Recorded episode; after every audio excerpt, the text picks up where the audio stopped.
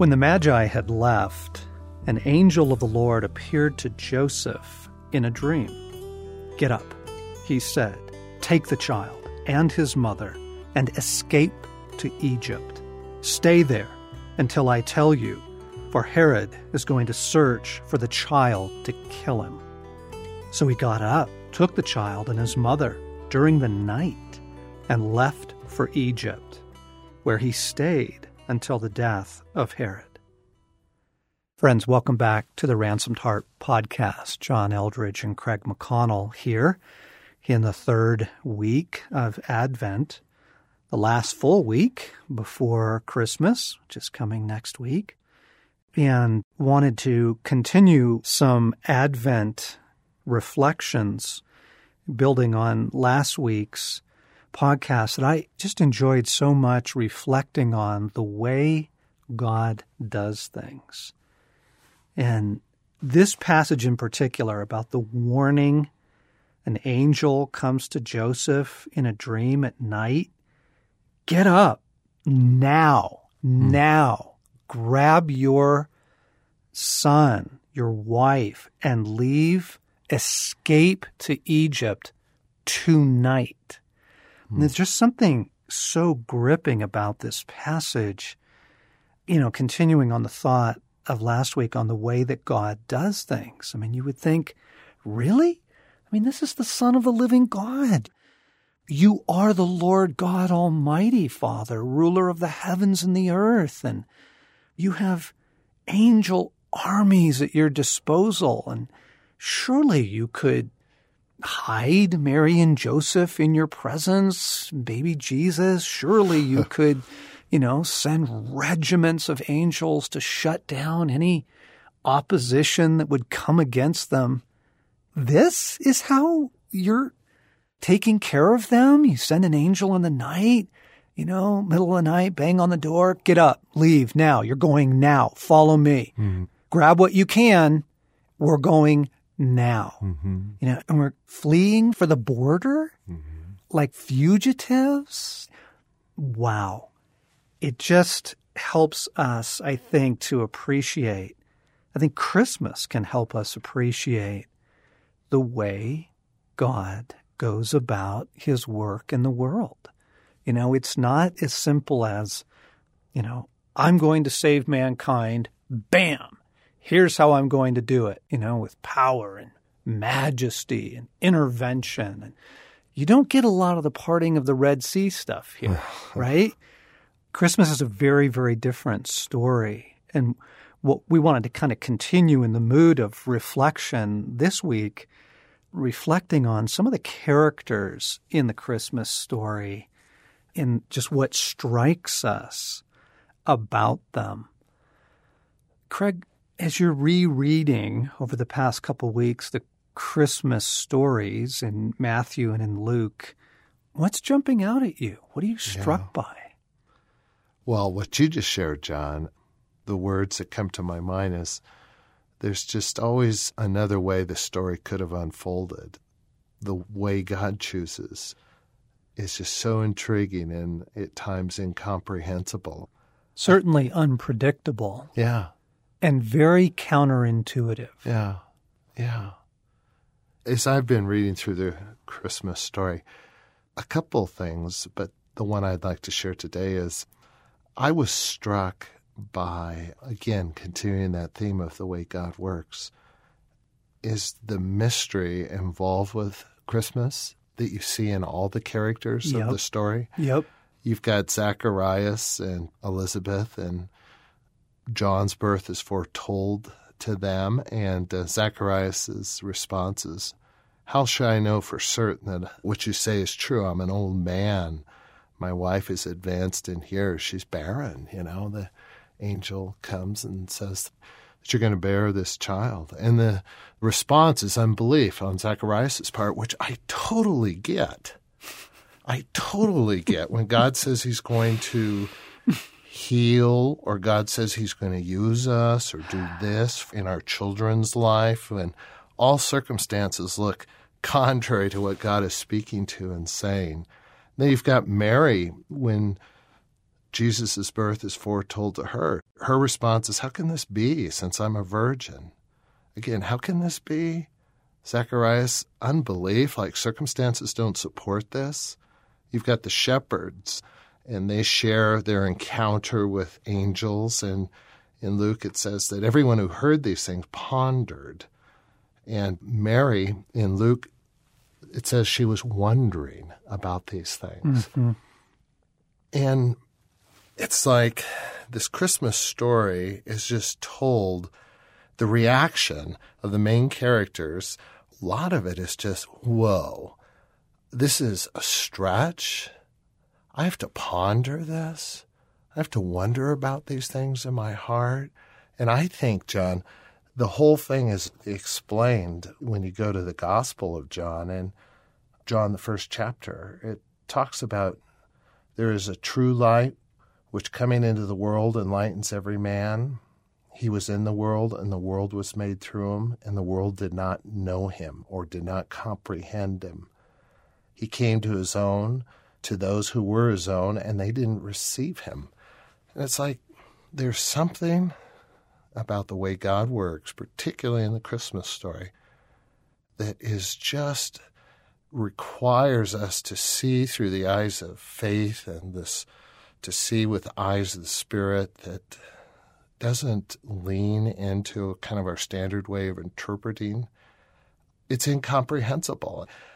So I think the Christmas story this year, as I'm realizing the way God works, is just in a different category than I tend to just in autopilot go to. I'm so much like Zacharias.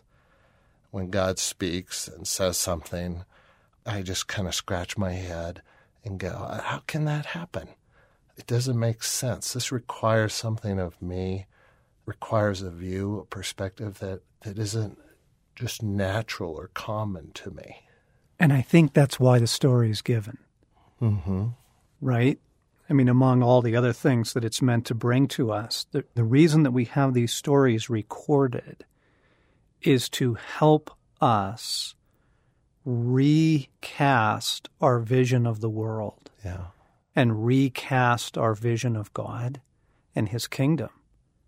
Because, like you said, if we had eyes of the Spirit, if we had eyes of the kingdom, mm-hmm.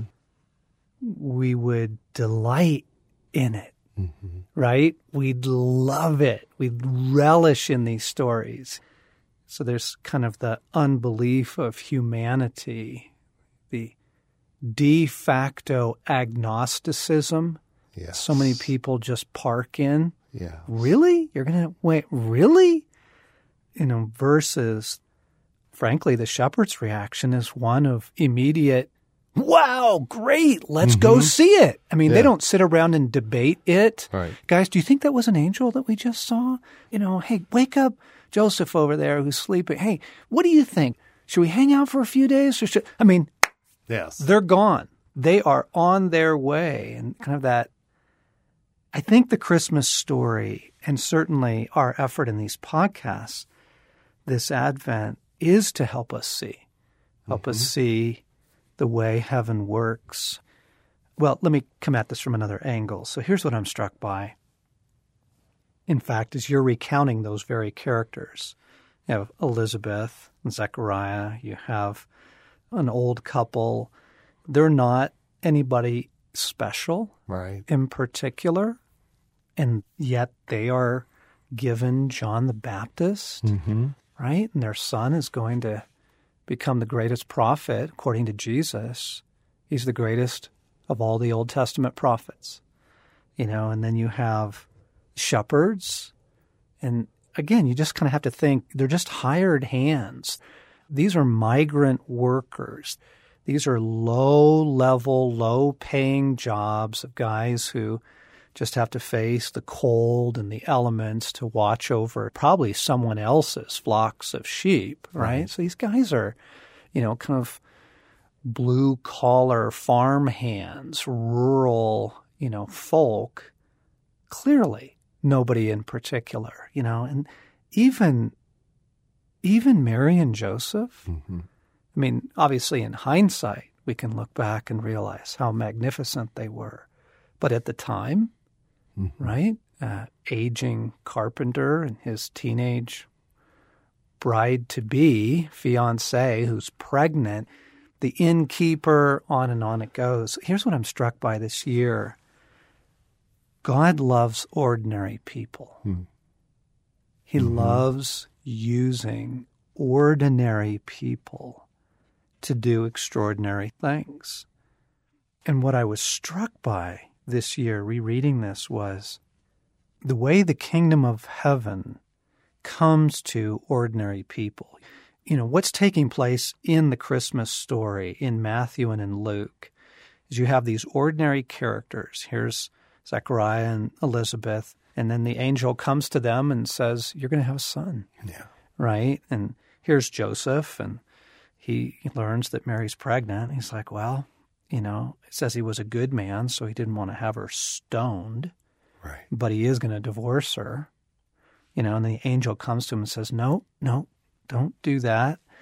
And then you have the dramatic story of the shepherds, right? And the angels appearing to the shepherds in the middle of the night. What I love about this is the availability of the kingdom. That the Christmas story is as a number of illustrations of the kingdom of God breaking into the lives of ordinary men and women, Mm-hmm. very common folk. You know, you do have the Magi, they're kind of mysterious and, you know, clearly wealthy princes of their land. You have Herod and he's president or, you know, ruler or whatever. But there are sideshow characters in this. That the main characters are very ordinary, common, everyday people. Hmm. I was thinking of Abraham Lincoln's famous quote where he says, God must love ordinary people. He sure made a lot of them. Yeah. You know, and here in the lives of these ordinary people, you have these stunning visits, penetrations, encounters with the kingdom of heaven. And I'm really encouraged by that. I'm hmm. really struck by that this hmm. time around. That Yeah. that's us. Yeah. That's all our friends out there listening to the Advent podcast this week. Yeah. Ordinary people going about their ordinary lives and the kingdom of God breaking into us, breaking into our world. I love that. Hmm. I love the hopefulness mm-hmm. of that. Mm-hmm. John, I love that. And on that theme of ordinary people, and God's intervention, breaking through into their worlds and their lives with a kingdom, I think the story of Zacharias is what so strikes me is the transformation from unbelief of what God can do, and then God silences him. He's unable to speak during the pregnancy of Elizabeth, his wife. And he comes out of, uh, when John is born, he comes out of that prophesying, speaking these great words about God. It's like, what happened to him? Something dramatically mm-hmm. changed mm-hmm. in a period that looks like punishment and mm-hmm. looks like a crime's been committed and you're sentenced to this silence. Somehow, in that silence, in that season, God just changed this guy. And ordinary people, despite their inability to comprehend or fully grasp or the stretch that this virgin birth and this intervention by God caused, they were changed. They were just different. And And what's interesting, Craig, is what changed is their perspective. yeah, yeah, right? That's what we're after here. Yeah. What changed for him was his perspective Bingo. on it. And he gets bumped out of his practical agnosticism and into embracing the kingdom. yeah. I'm also just so struck by the immediacy of it, the availability of it. Back to the shepherds. Let me read that passage. It's in Luke 2. There were shepherds living out in the fields nearby, keeping watch over their flocks at night.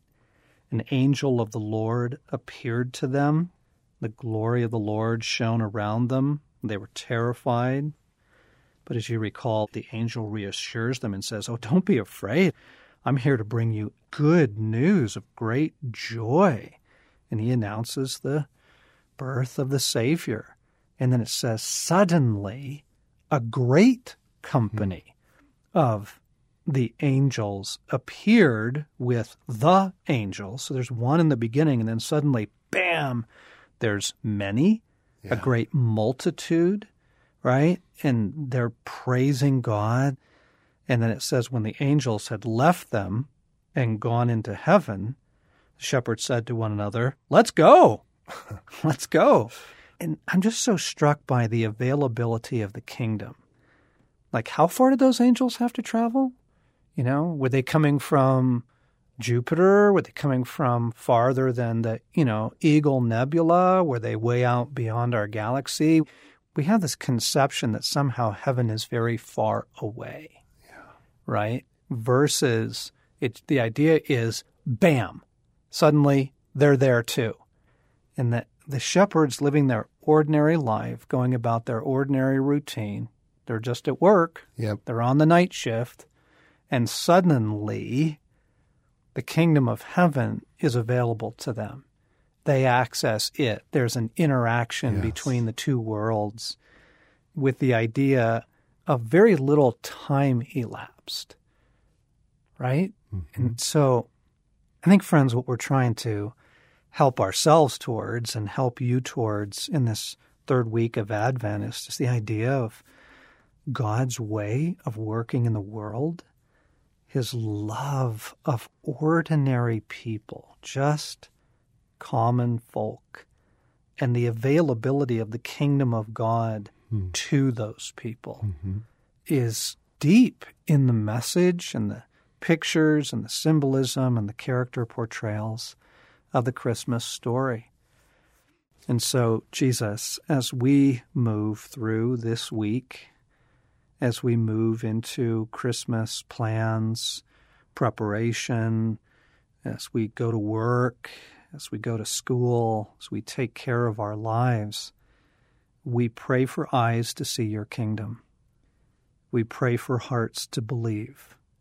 We pray that the Spirit of God would give us the eyes to see the availability of the kingdom yes. to us right here in the average in the day to day, we invite the kingdom of the heavens, the kingdom of God, into our lives here in this Christmas season.